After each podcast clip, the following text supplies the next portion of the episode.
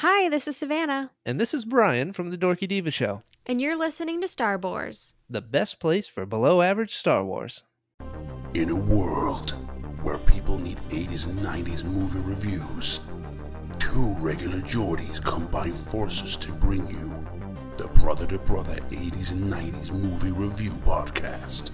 Check them out on Twitter, YouTube, and all decent podcast vendors.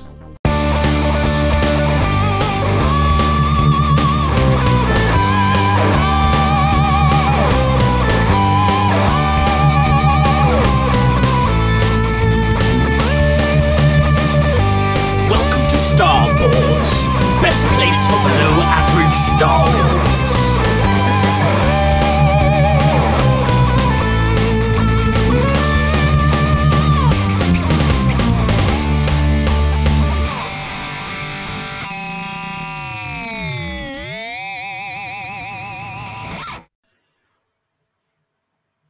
Hello there, and welcome to the Star Wars Show, the best place for below average Star Wars. I am the Geordie Jedi Pete, I'm Jason Hondo Ling. And I'm Kat Reese Yelka. and we are here with our last episode before Christmas. So, Merry Christmas, Jason. Merry Christmas, Kat. And are you, Pete? And are you, Merry Kat? Christmas, Happy Life Day. Yes, happy Life Day to all of the wonderful listeners out there listening to the Star Wars. Um, let's kick things right off. I've been in a bit of a shell, uh, someone who works in warehousing and retail in the run up to Christmas, and I've missed this. But I hear, Kat, that there is a new surprise, surprise Book of Boba Fett teaser TV spot. There is indeed. This one is called Authority. I'm actually glad they're named because trying to keep up with them otherwise would be quite tricky. Uh, there is now nine days to go, currently today, uh, for the Book of Boba Fett. I think this may be the last teaser or last but one. In this teaser, what we get to see is more dialogue from Fennec in a new interaction with Boba Fett and they're both very mistrustful of the denizens of Tatooine, quite rightly by looks of it. Um, there's a Twi'lek uh, that comes to see them, and this is who they're being very suspicious of. It looks like the Ithorian, um, that's the alien with the very long face and eye stalks, that's been turning up in the trailers looks to be maybe a mayor of one of the outposts on Tatooine. So I'm expecting that him to be corrupt sheriff sheriff of Nottingham style, I think. And we also get to see quite briefly about at the 20 second mark what looks to be the Star Wars version of a moped. You hear that right. The Star Wars version of a moped. Uh, part of the speeder bike chase and that is a seriously cool ride. I I want to see this now. Yeah, I've missed this one, um, but you saying that there's like a, a speeder bike version of a moped has got me wanting to go and watch this TV spot right now. That sounds fascinating. It looks really cool. It's bright red. It's got like the headlights, the handlebars, but rather than the wheels of a moped, obviously it's um it hovers. Uh, it's got hover engines, and I just love the design. Oh, I, I want to know everything about this. I want to know who's riding it. I want to know who designed it. I want to know where I can get one. Are you going to get the Black Series version of it when it comes out to buy? If there's a Lego version, I, I think this would make a really good Lego set. Oh, you're going to have to design a Lego set, Kat. Oh, I I have not got I've not got the brains of those incredible designers. Jason, have you got a chance to watch this TV spot yet?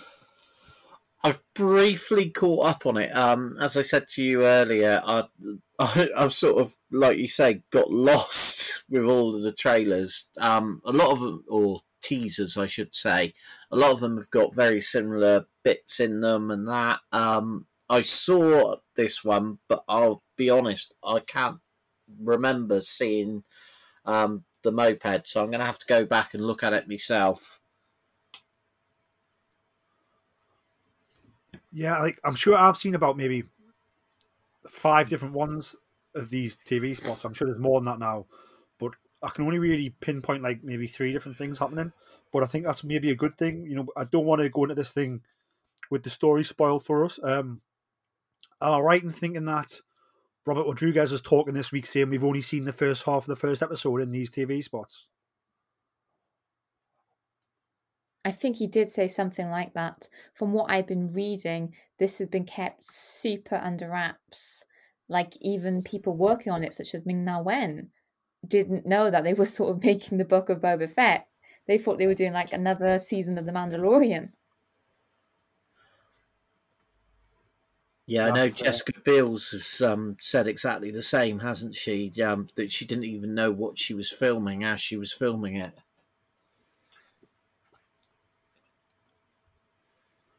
That's pretty pretty crazy, but good. You know, let's keep these secrets. I think one of the reasons why Mandalorian works so well is that, especially the first season, was that you know the, the child was sort of kept secret um, until you sort of saw him on screen, um, which you know is, is absolutely you know fantastic when you first see that happen on screen. You see the child, it makes your jaw drop, makes you jump out your seat.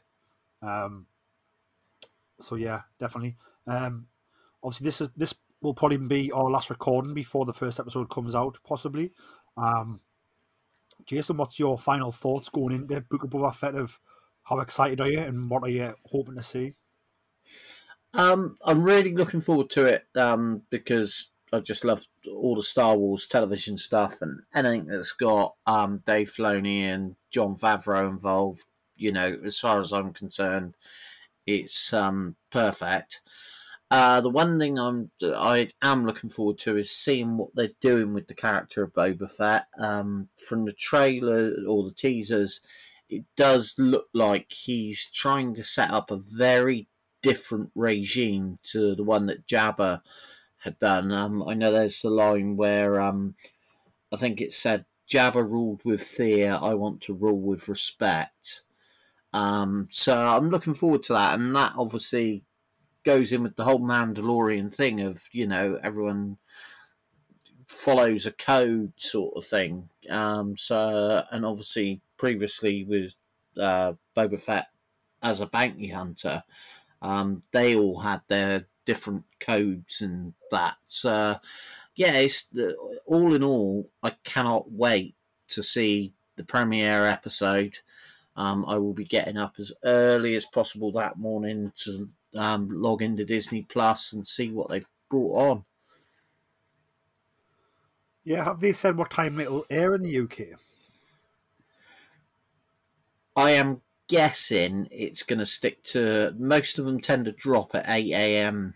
on because I this one's on the Friday, isn't it? Is it the Friday? Fridays are Star Wars release days on Disney Plus. Yeah, so uh, it's the You know. 29th, 29th is a Wednesday. oh yeah, so it's um slotted in with the Marvel slot. So yeah, um, be interesting to see um if they we might even get like they did with the Mandalorian. Um, they might drop the Wednesday, and then there might be another episode to follow on Friday. You never know. Yeah, that would be good if we got like a, the first episode on the Wednesday, then the second episode on the Friday, and then it's, it's every Friday from there on out. But you've got to think if they give us two episodes in the first week, there's only seven episodes, isn't there? Book of Boba. Yeah, I think it's um, I because um that would sort of tie in actually because I think it's supposed to finish pretty much the first week of February, so that sort of makes sense. Yeah.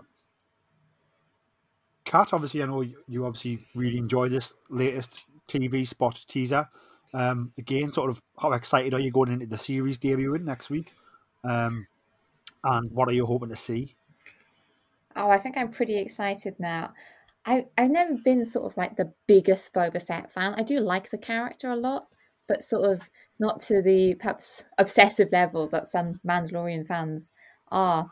Um, so I'm I'm excited to see Boba Fett's character develop more, the moral code he's following, and how he's going to apply that to Tatooine, because he's trying to take a very lawless place, scum and villainy, as Obi Wan rightly described it, and he's trying to bring this under, you know, new management, and I want to, I want to see, you know, what's his struggles, you know, what's what does he excel at? Because Boba Fett had about like seven lines in the original trilogy. He then had those two brilliant episodes in The Mandalorian season two. And it would be really just great to see who he is underneath that mask. What makes what makes Boba Fett tick? To see those morals and those guiding principles in action. I'm really excited to see that part of his character, which has not been explored at all, really, apart from perhaps a bit in in the Clone Wars. But uh, that was a much younger Boba Fett, so it would be interesting to see now this more mature Fett with all these lessons that he's learned, and you know, did did being nearly eaten by the Sarlacc sort of change him? Did he have sort of a an epiphany moment then?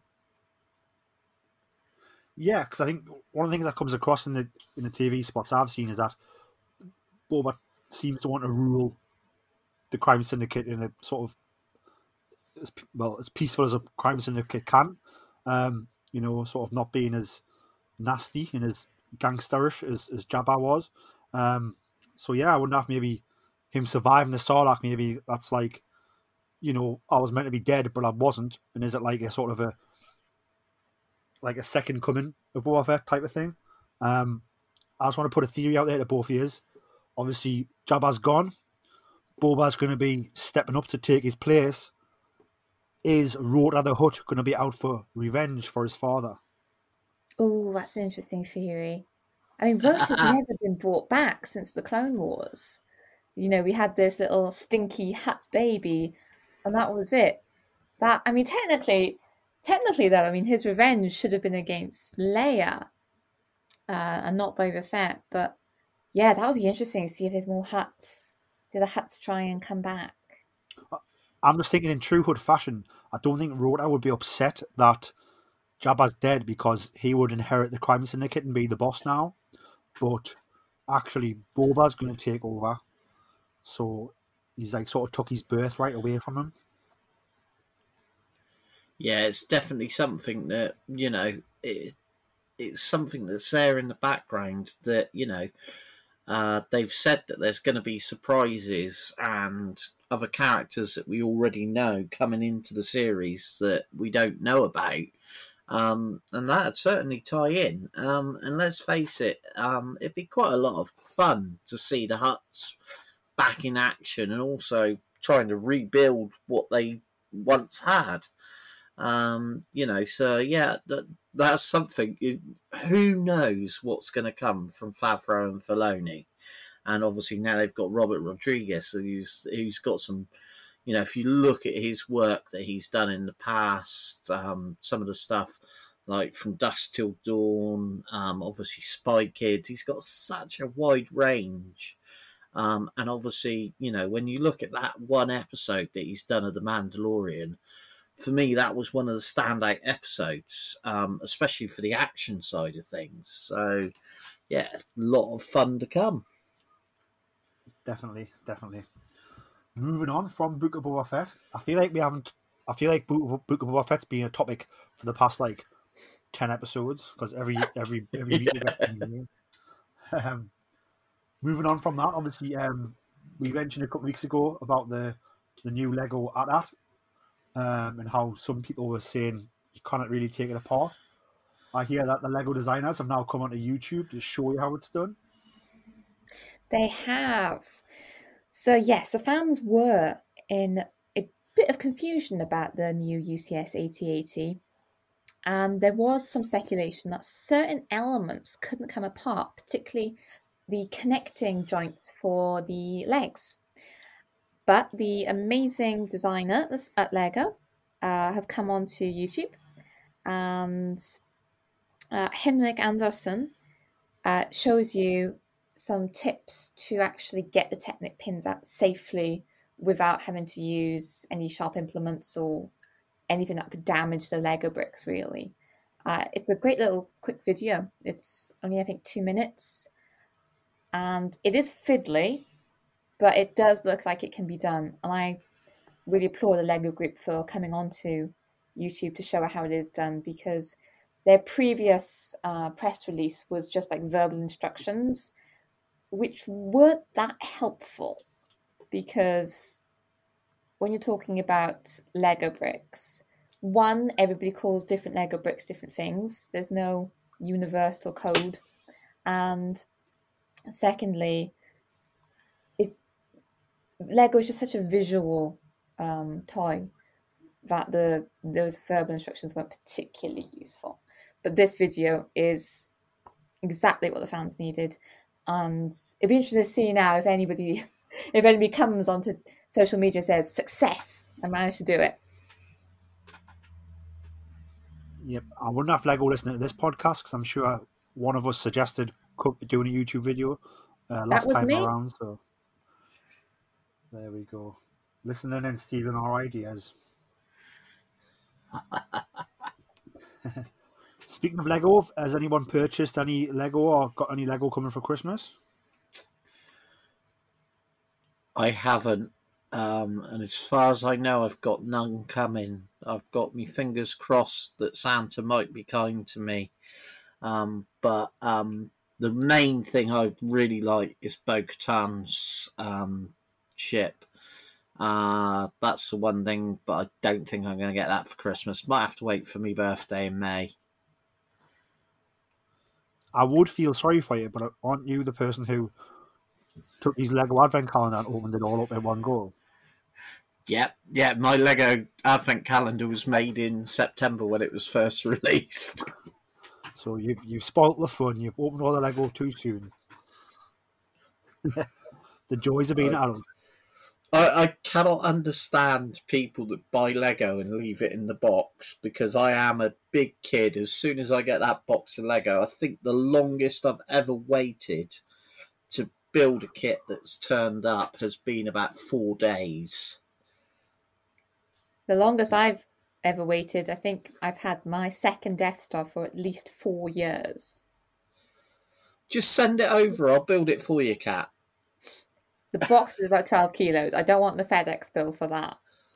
All right. Well, now that you've got your driving license, you can drive it over.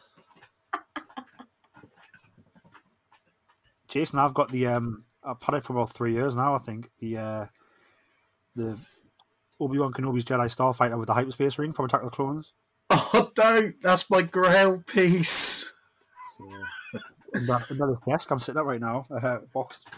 haven't opened it yet. I'm crying.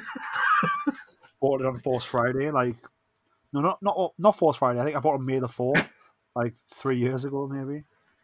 That that is the one set that I've been dying to get, and I missed that. I'm gutted um, because Jedi New, News team or Stephen James went over to Billund. Um, would have been 2019, and I gave them a shopping list, and I forgot to add that on the shopping list, and it wasn't till they got back. Um, in conversation with Steve, he said, "Oh, I nearly picked up Obi Wan's Jedi Starfighter. He said it was only twenty five quid, and I I cried at that point. it's worth a lot more than that now on eBay, I tell you. Exactly. Kat, have you got any sets coming for Christmas? Well, I just uh, managed to snag off the res- uh, resale market um, the Charles Dickens tribute set of A Christmas Carol and Santa's front yard with the reindeer. Um, the latter being this year's gift with purchase. So I've got those sort of little Christmas dioramas dotted around the house. Very good, very good. Moving on from Lego, um, and tell us more about. There's obviously been a sort of a, a sad loss within the, the sort of Star Wars fan group community. Um, Jason, if you want to go ahead and tell everybody about that. Yeah, sadly, um, on I think it was the 9th of December, or at least, uh, no, the 10th of December, that was when I heard about it. Um, a guy named Pedge Wadley, um, or at least that's the name he was known as within the Star Wars costuming community, um, passed away sadly after a long battle with motor neuron disease. Um, Pedge was someone that I'd come across during lockdown um, because um, the droid builders, which he was a member of, actually um, set up a sort of live broadcast on the um, internet every so often. Um, where they raised money um, because obviously they couldn't get out and about, so they did basically a lot of fun interviews. And on one of the episodes that they did, um, they managed to get Anthony Daniels on for an interview. Now, Pedge was one of the only people that also um, cosplayed or costumed as um, C3PO. And he and Anthony had interacted before at conventions and that, and he'd actually managed to meet Anthony at MCM Birmingham in 2019 um, in his um, C3PO costume. Um, so I um, sat through this live broadcast, and I have to say, I found it today and rewatched it prior to this show. And if you get the chance, um, do a search for Droid Builders UK on YouTube because there's some absolutely brilliant videos on there. And the interview with Anthony Daniels, where Pedge and Lee Towersey, who um, is the main operator for the R2 unit in all of the recent films, um, interview Anthony. Although it's quite funny because Anthony sort of takes over the interviewing, um, which actually gives it a real personal feel because Pedge then becomes more of the focus in that Anthony's interested in explaining, you know, the intricacies of playing C3PO and talking to someone else who's had experience being in that costume. And it really is a brilliant interview to watch. Um, and um, so Pedge was then a character that I sort of knew without even knowing. Uh, and then through the Droid Builders UK site, I've been following that sadly he became quite ill. And for me, it just went to show just how much camaraderie there is within the community. Um, because, first of all, he was trying to build an R2 unit, and obviously, as his illness got worse, he was struggling. So a group of guys actually got together and went and spent the day with him at his house working on it once lockdown had lifted, um, trying to help him get it completed so he could fulfill his dream. And then even when he was in hospital, the guys regularly took it in turns to go and meet him. Um, and obviously this year, each year, the droid builders select a charity um, that they then spend a year fundraising for. And this year it's been for um, motor neurone disease. So it's um, really sad that obviously um, Pedge has passed away, and I know it's going to leave a huge gap within the costuming community.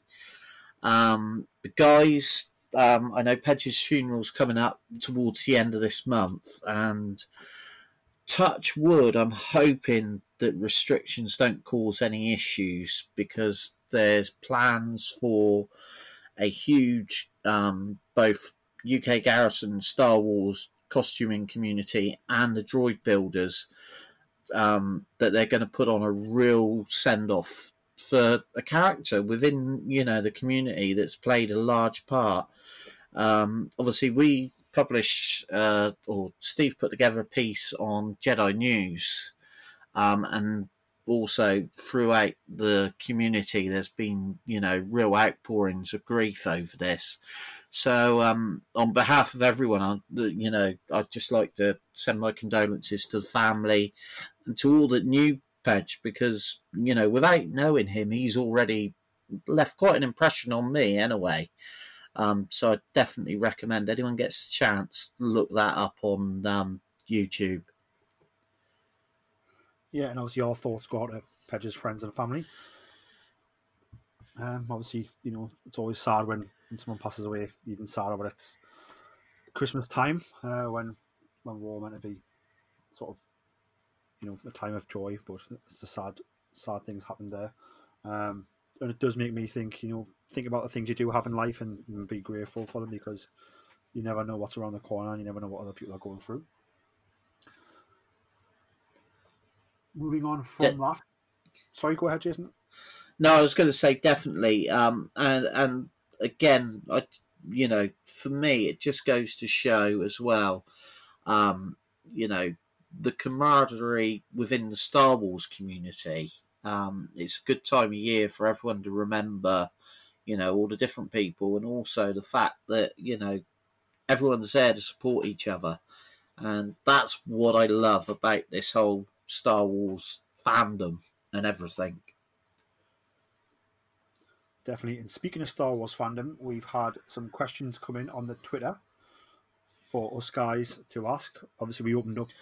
We said you guys want to send a few questions in. Um, little sort of Christmas present to the listeners. Um, so John John asks, "What's the one Star Wars item you would love to find under the Christmas tree this year?" So we'll go to you, Cat, first. Any Star Wars item you want? What's the one Star Wars item you'd love to find under the Christmas tree? Hmm, that's um, that's a bit of a difficult question for me this year. There hasn't been as much Star Wars on whether that's television or film, so there's not been as much merchandise this year. Um, and my latest Kylo Ren figure is running late. It's been pushed now till January, so that's not going to be underneath my tree. Um, but I think I would settle for the the Lego seven five three ten Duel on Mandalore, so that I could have the new Clone Wars Ahsoka minifigure. remember it's any Star Wars item. So you could have said a screen used Kylo Ren helmet. Yeah, unfortunately, that's never going to happen on my student budget. But it's the power of Santa. But if, if if Santa has that amazing power, then I would prefer to have like a full screen costume at that point with the lightsaber and everything. Does that include Adam Driver in the costume at the same time, Kat? No, no, just just the costume. Just I can have that in a display case and have the lightsaber because Kylo Ren lightsabers cost a small fortune, and also it is really difficult to get a good Kylo Ren helmet. So yeah, definitely those, and um, yeah. wh- Whilst we're at it, let's let's go for sign a full signed collection of uh, sequel trilogy sign- uh, si- signatures, whole cast signatures on a on a poster. Jason, what about you? Uh, several items. Uh, Obi Wan Starfighter, um, Bo Katan's ship, uh, Build a Bear Boba Fett, Build a Bear Ahsoka, um, uh, Mos Eisley um, Lego set. Uh, yeah, just any, anything really. John John was very clear. What's the one Star Wars item you would love to find under the Christmas tree this year, Jason? And you've just named the whole of Toys R Us. no, no, Smyths Toys. It's uh, Bo-Katan ships are Smyths Toys exclusive. So it, yeah, Well, I mean, if you like wrap them all together as one present yeah, in a big piece of wrapping paper, then Yeah, technically no. it is one item. I, I, I think just a big, big box of Lego Star Wars, all the kits that I haven't got. I'd be eternally grateful. So I've been thinking about this, and my first answer was, and it was just my holy grail item, which I would like an original Star Wars Episode Six: Revenge of the Jedi poster from the original release, when a few posters got out before they changed the name. Um, obviously, you can get reprints, but I, I want an original one. Um, obviously, go for a lot of money. Um, so I would that was what I went to first. But thought about it, I want something priceless, and I think I would go for Carrie Fisher's The Last Jedi script because I know she was famous for being a script doctor, and I know she made a lot of notes on that. So just having her actual script from The Last Jedi, which is her last Star Wars film, really. You know, the last one she was actually involved in, like her actual mind and, and sort of soul involved. Um, so it'd be great to have that and also like go through and see see what notes she wrote in that. I think that would be like a sort of a fantastic priceless item. Oh wow, that is a great that is a great one. Yeah, you, you, you just gazumped both of us straight away there. But then again, to be fair, you had a heads up on the questions, so I did, yes. Obviously, we'll let we'll let John John decide who will give him the best answer. Um, moving on from John John, we've got Danny Boy. Danny Boy says Mando versus Boba, old school cowboy fashion shootout. Who you backing and why? that's easy. It's got to be Boba. Would you agree, Kat? No, I would not. Absolutely, the Mandalorian. He's got the more modern tech. He's got the better jetpack. He's got the younger joints. No, Mando. Yeah, but Boba already pretty much proved in the episode of Mando that he could he could hold his own. Yeah, but I mean, Din Djarin was whacked into a wall like six times by Moff Gideon, and he was still fighting. Okay. I think what Boba's been. I think what says, what comes to my mind is that it's it's an old school cowboy shootout. So obviously, I know Mando Mando has a sidearm, a blaster, where Boba does have a sidearm on his sort of back, but we've never really seen him use it, in the, especially in the original trilogy, anyway. Um, so like, you know, take that rifle away from Boba, like his blaster rifle, um, and like who can pull the pistol quicker? Probably, probably Mando. Plus, Mando has the more premium Beskar armor. But I think Boba's Boba's is Beskar. I don't think it's as premium as as is is what Mando has. I think Boba's Beskar is very similar to what Mando had originally before the Modern record. Um, so I think you know if if Boba did get a shot off and it hit Mando, Mando would be able to get two shots off, still standing, because his armor would take the hit. It's a difficult one, isn't it? I'd I'd like to stick with the old school, but I have to admit you both have pretty good reasons there. But I just, you know, I just want to give Boba the benefit of the doubt. I mean, Boba does have the more experience, though. He is a more experienced fighter than Din Djarin, but I'm still, I'm still rooting Mando. Two one to Mando. And last up from that's the scuttlebutt. They want to know what is your most prized Star Wars collectible, and is there a story behind it? So we'll go to you, Jason. What's your most prized Star Wars collectible?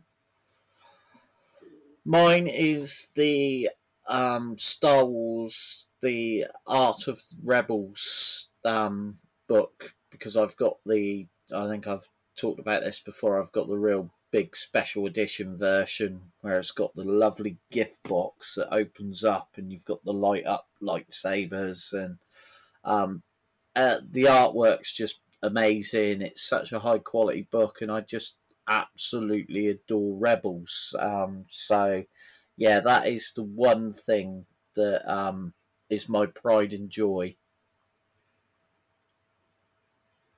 Kat, let's go to you. Oh, that's a great question. Um, currently, my most prized Star Wars collectible is 75192 UCS Millennium Falcon. That's the new one. Uh, when it was announced back in, I want to say 2015, um, I immediately knew I had to get it. The previous version, you know, w- was going for uh, crazy prices on the resale market. I mean, it it's a holy grail uh, Lego set. So when the new one came around, I, I was just in awe of it, and I remember working really hard uh, at Car Boots for I think like six weeks, raising the money to actually get the Falcon, and then at my local Lego store, they only had twenty on the day of release, and I specifically remember being handed a tag that said number 15. So I had number 15 out of 20. That's pretty awesome. That's pretty awesome. 15 out of 20. I think mine would be the greatest figure ever made the Black Series Hasbro HasLab Rancor. Oh, hang on a sec. Hasbro didn't make it. Um, I thought that was going to be on like if you could have anything under the Christmas tree. I thought that was going to be your answer. mhm. well, that's it's come and gone. We've got to let got to let the past die. You know, kill it if you have to. Oh, Hasbro killed that 100%.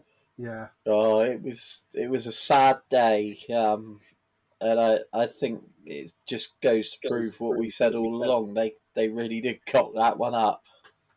definitely. I think it's a bit. It's a difficult question for me. So like, I've got a lot of Star Wars collectibles. Um, a lot.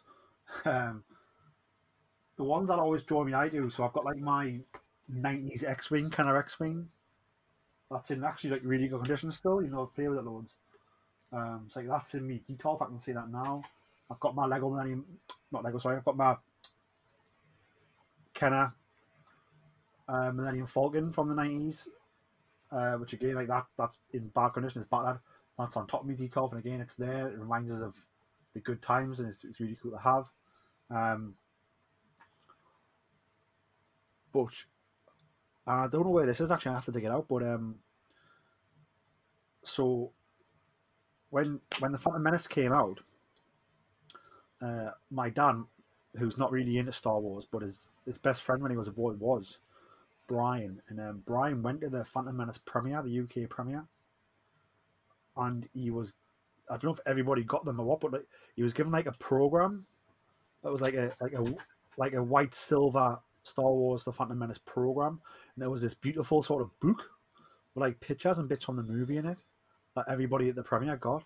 Um, so I, I wonder where that is actually. Might be at my mum's house still, when I used to live there. But um, I remember getting that as like a eleven year old and like really feeling like I had something so special and so rare. And I would like get it, look at the pictures, and I would like put it back away and keep it in like a drawer where like it couldn't get damaged and stuff. I was very protective of it. Like I, I wouldn't, I didn't take it to school. Like if friends knew about it, they could come and I would get it out and show them, but then go back away again. I was very protective of it, um, just because how special it seemed to be. Um, so maybe, maybe that, um, that or the X-wing, I think maybe. Yeah, the funny thing is, um, my kids have still got my second-hand um, Millennium Falcon that I had. Um, I got it, must have been about 87, 88. Um, and they've still got that, although that is really battered. But I think it is in a rather battered old box, which was the original box that it came in. That's really cool. Um, trying to think what that was. Yeah, I would say I would say I would say the ones I've said. Um, yeah.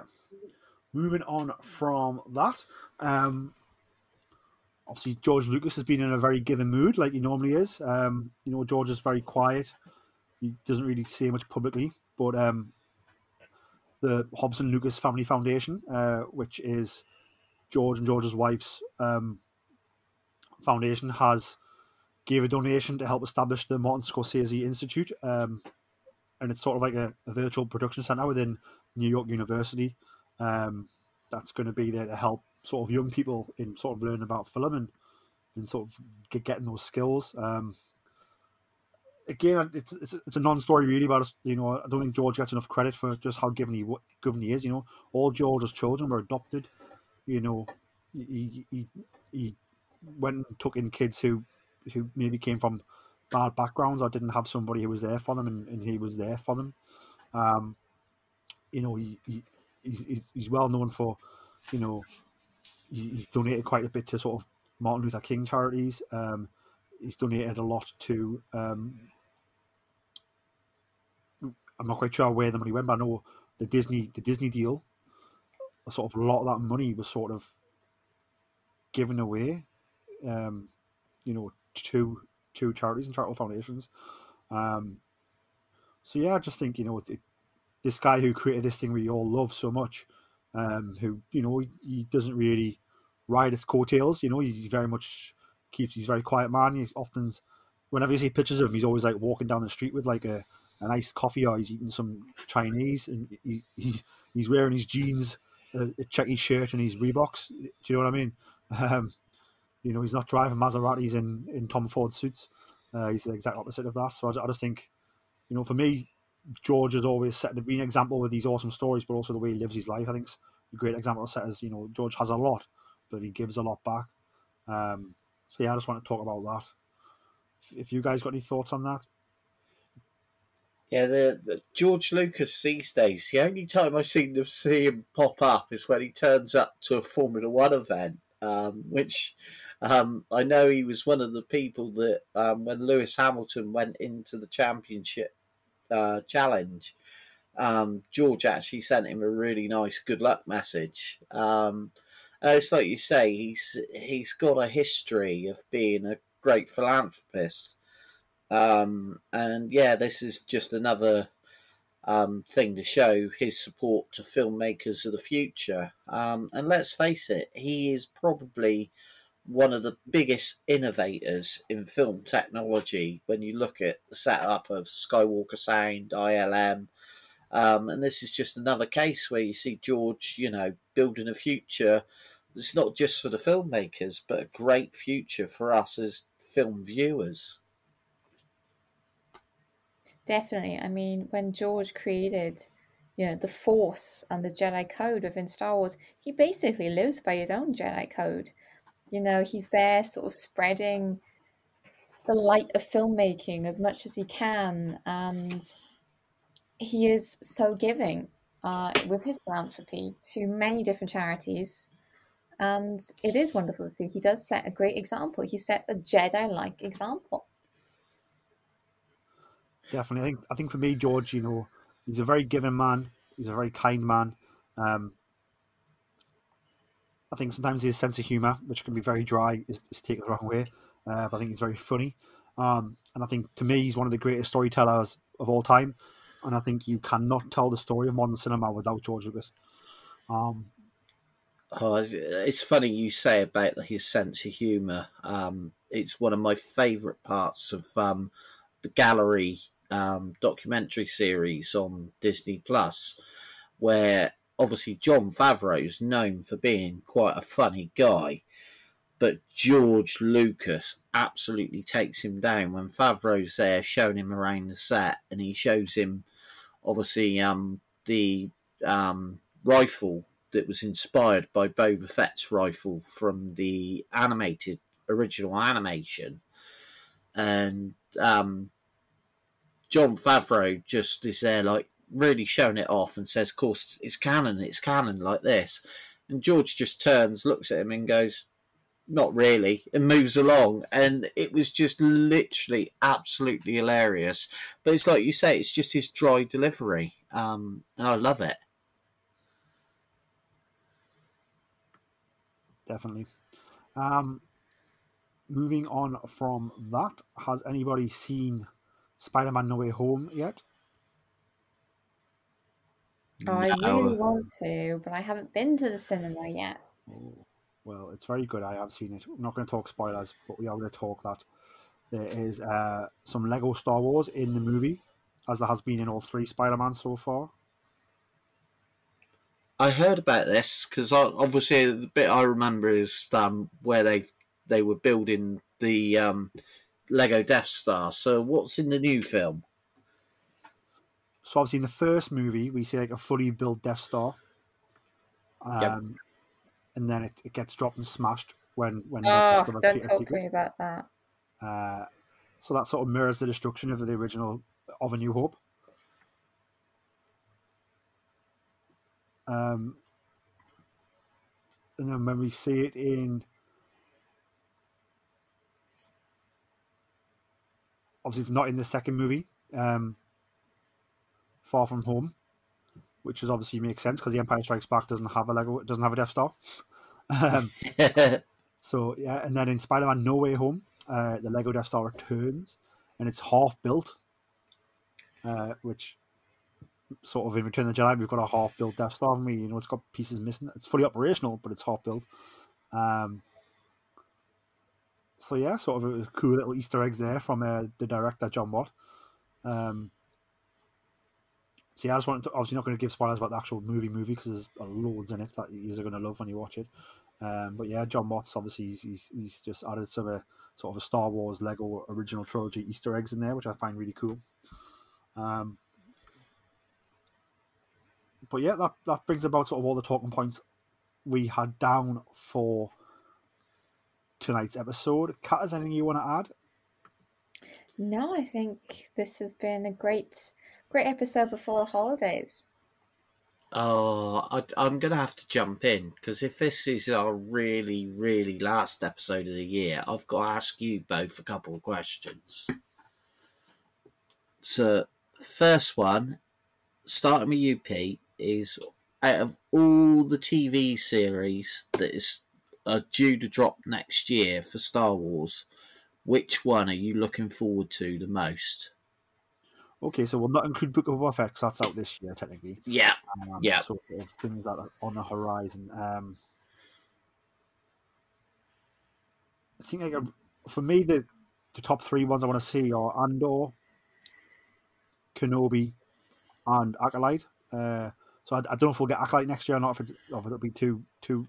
It's obviously in pre-production now, but I think we're definitely getting Andor, and definitely getting Kenobi in 2022, yeah. and I can't wait for those series. Um, but which one? Which one is the one that you're really, really looking forward to? Hmm, both really. I think like both are very different. I know it's going to be very sort of espionage, um, more about sort of the Star Wars galaxy and learning new things. Where I think Kenobi's going to be more about punching us right in the hearts and ripping our souls out. Yeah. what about you, Kat? For me, it is 100% Ahsoka.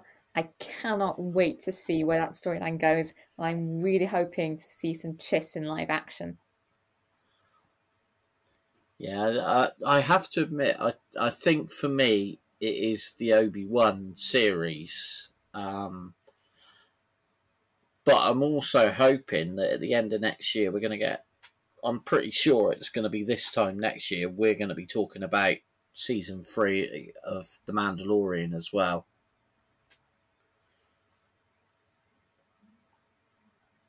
Did you have any other questions for us, Jason? Yeah, the next one is out of everything that's announced, what is the one piece of merchandise that you're really looking forward to next year? Obviously, no Rancor, but what else? What else have you heard about? Yeah,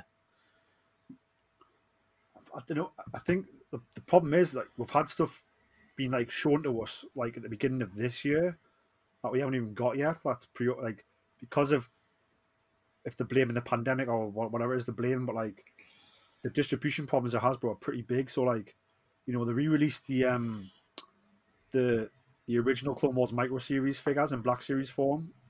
yeah, I've, I've got pre-ordered like General Windu and stuff in Grievous. Um, and again, like the pre-ordered, I paid for them, but like they haven't arrived yet, and who knows when they're going to arrive? They're probably going to arrive next year. and They're going to be really cool, but they're not planned for next year. I mean, they were planned for this year. Um, so I, I, I don't know. Um, I think for me, I want to see Disney Parks put more of their merchandise available in the UK. Those legacy lightsabers are available at Disney Parks only. Like should be available on the Disney website across the world. Because yeah, I would, happily, I would happily pay full price for one. Yeah, definitely. I'd love to see that. Some of those sabers look absolutely amazing. What about you, Kat? I, I've actually got the exact same problem as Pete. I've had my um, Hot Toys Episode 9 Kylo Ren figure on pre order for, I think it's like a year and a half, and they're shipped in from China. So it's now scheduled, I think, for January next year. Uh, so yeah, I'm looking forward to finally receiving that figure. It's been the longest wait.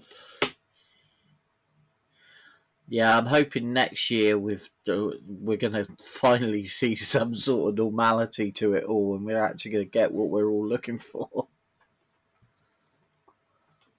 Definitely, definitely. Any other questions, Jason? No, I think those were the two that I had off the top of my head. Because um, obviously, you know, we got a lot coming up next year. Um, as a Star Wars fan, I think uh, 2022 is a real year to look forward to. Um, there's also quite a few books and comic books coming out. Um, so yeah, I, uh, 2022 is a year I'm looking forward to. Definitely, definitely. And just one last thing from me. We'll, we'll, we'll, not discuss it, but just to sort of address the obvious. Um, we've not spoken about Star Wars Eclipse. We will not be speaking about the upcoming game Star Wars Eclipse. Uh, as a podcast, Star Wars has decided to stand with our fellow podcasts who, you know, are rightly sort of upset and wanting answers as to why a Star Wars project would be sort of given to somebody like David Cage, um, who was head of the developer, the game company who will be developing that game. Um,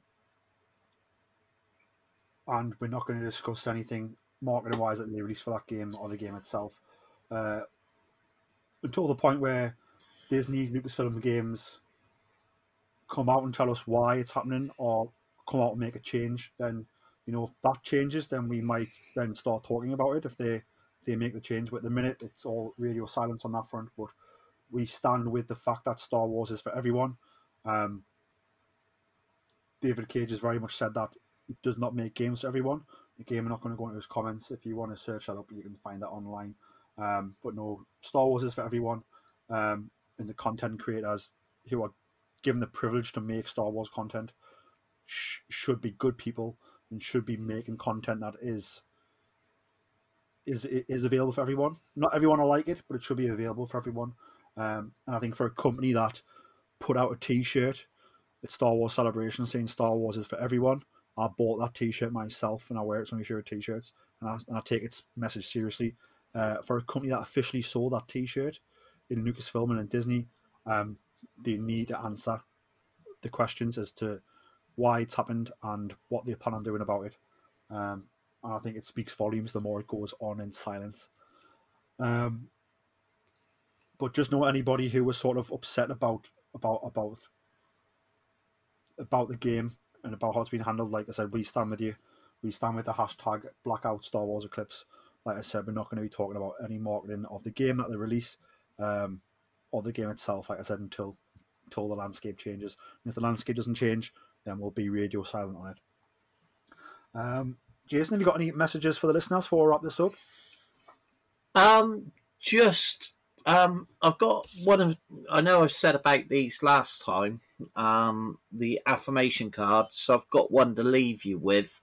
Um, I like this one because I, I when I decided to talk about Pedge earlier, I decided to check because I thought there's got to be a C3PO card.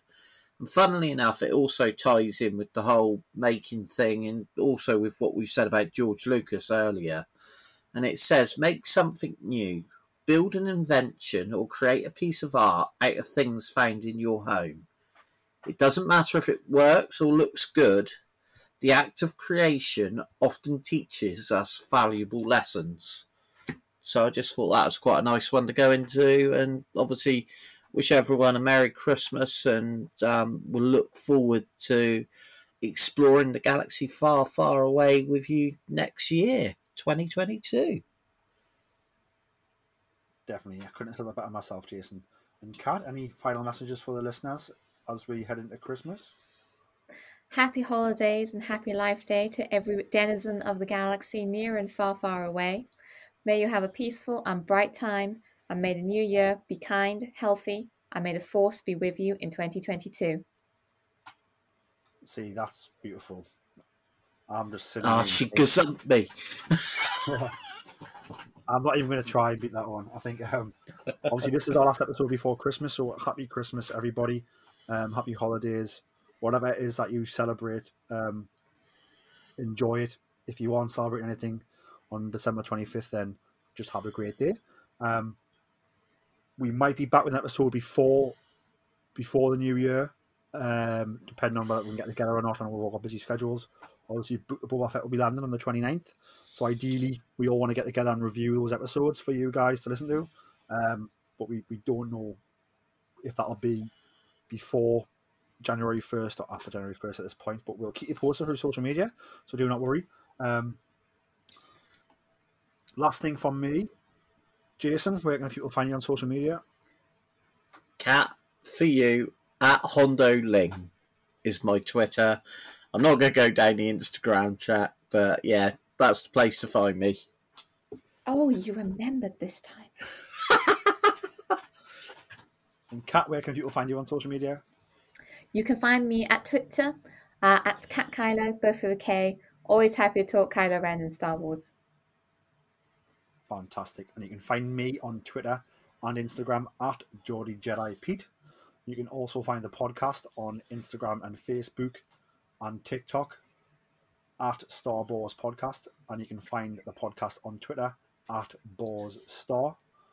Thank you very much for tuning into this episode. Have a great Christmas. Have a great holidays. Just have a great day on December 25th, everyone. May the force be with you all. And remember, always tell that to Kanjiklub. Hello, Star Wars listeners. This is Savannah Odit. You might know me as host of The Dorky Diva Show with my co host Brian Balance. I am also producer of The Adventures of the Zolan Dart, which is a Star Wars inspired audio drama that we produced over the last year. If you love stories uh, about smugglers, courage, heroic characters, and maybe a few foes along the way, you should go to thedorkydivashow.com and listen to The Adventures of the Zolan Dart today. Shout! We've got your pigs. Were any of the critters harmed? What did you do now? I didn't do anything. I just freaked out for no reason. It was nice doing business with you again. Maybe next time we could deliver something less. Temperamental. now, what, what you call temperamental, I call fun. Hey, is there a place nearby where I can make some repairs? Uh, oh yeah, three clicks south of here, you'll find a small spaceport. Uh, they, they should have what you need, as long as it's nothing too big. Dynamic class? My stars, you don't hear about many of those still being space worthy. It's been in my family for a while. She's pretty great. Uh, any chance you have a hover cart we can use to load up? I'll check out the HoloNet to see if anything new has come up in the sector. My name is Sereth Kon. I am the chief here on Kamai. My people and I have been experiencing food shortages as of late due to unforeseen natural occurrences. We are looking to hire someone. I say we take this one. The pay is great, and it's the type of job we're familiar with. Welcome, welcome. You must be Captain Otoa. I've already sent word to 2 to expect you in the next cycle or so. You told him we were coming before we even accepted the job. That's rather presumptuous, isn't it? Uh, perhaps, though, uh, once I received confirmation that you were interested and on your way here, I couldn't help but hope. Fair enough. Well, we'll be back as soon as we can. Well, that's not good. Is that blaster fire I hear? Ah, so you're the one. Captain, it sounds like they want to do this the hard way. I love when they got some fight in them. Uh, this is bad. This is bad. We're about to have a lot of company.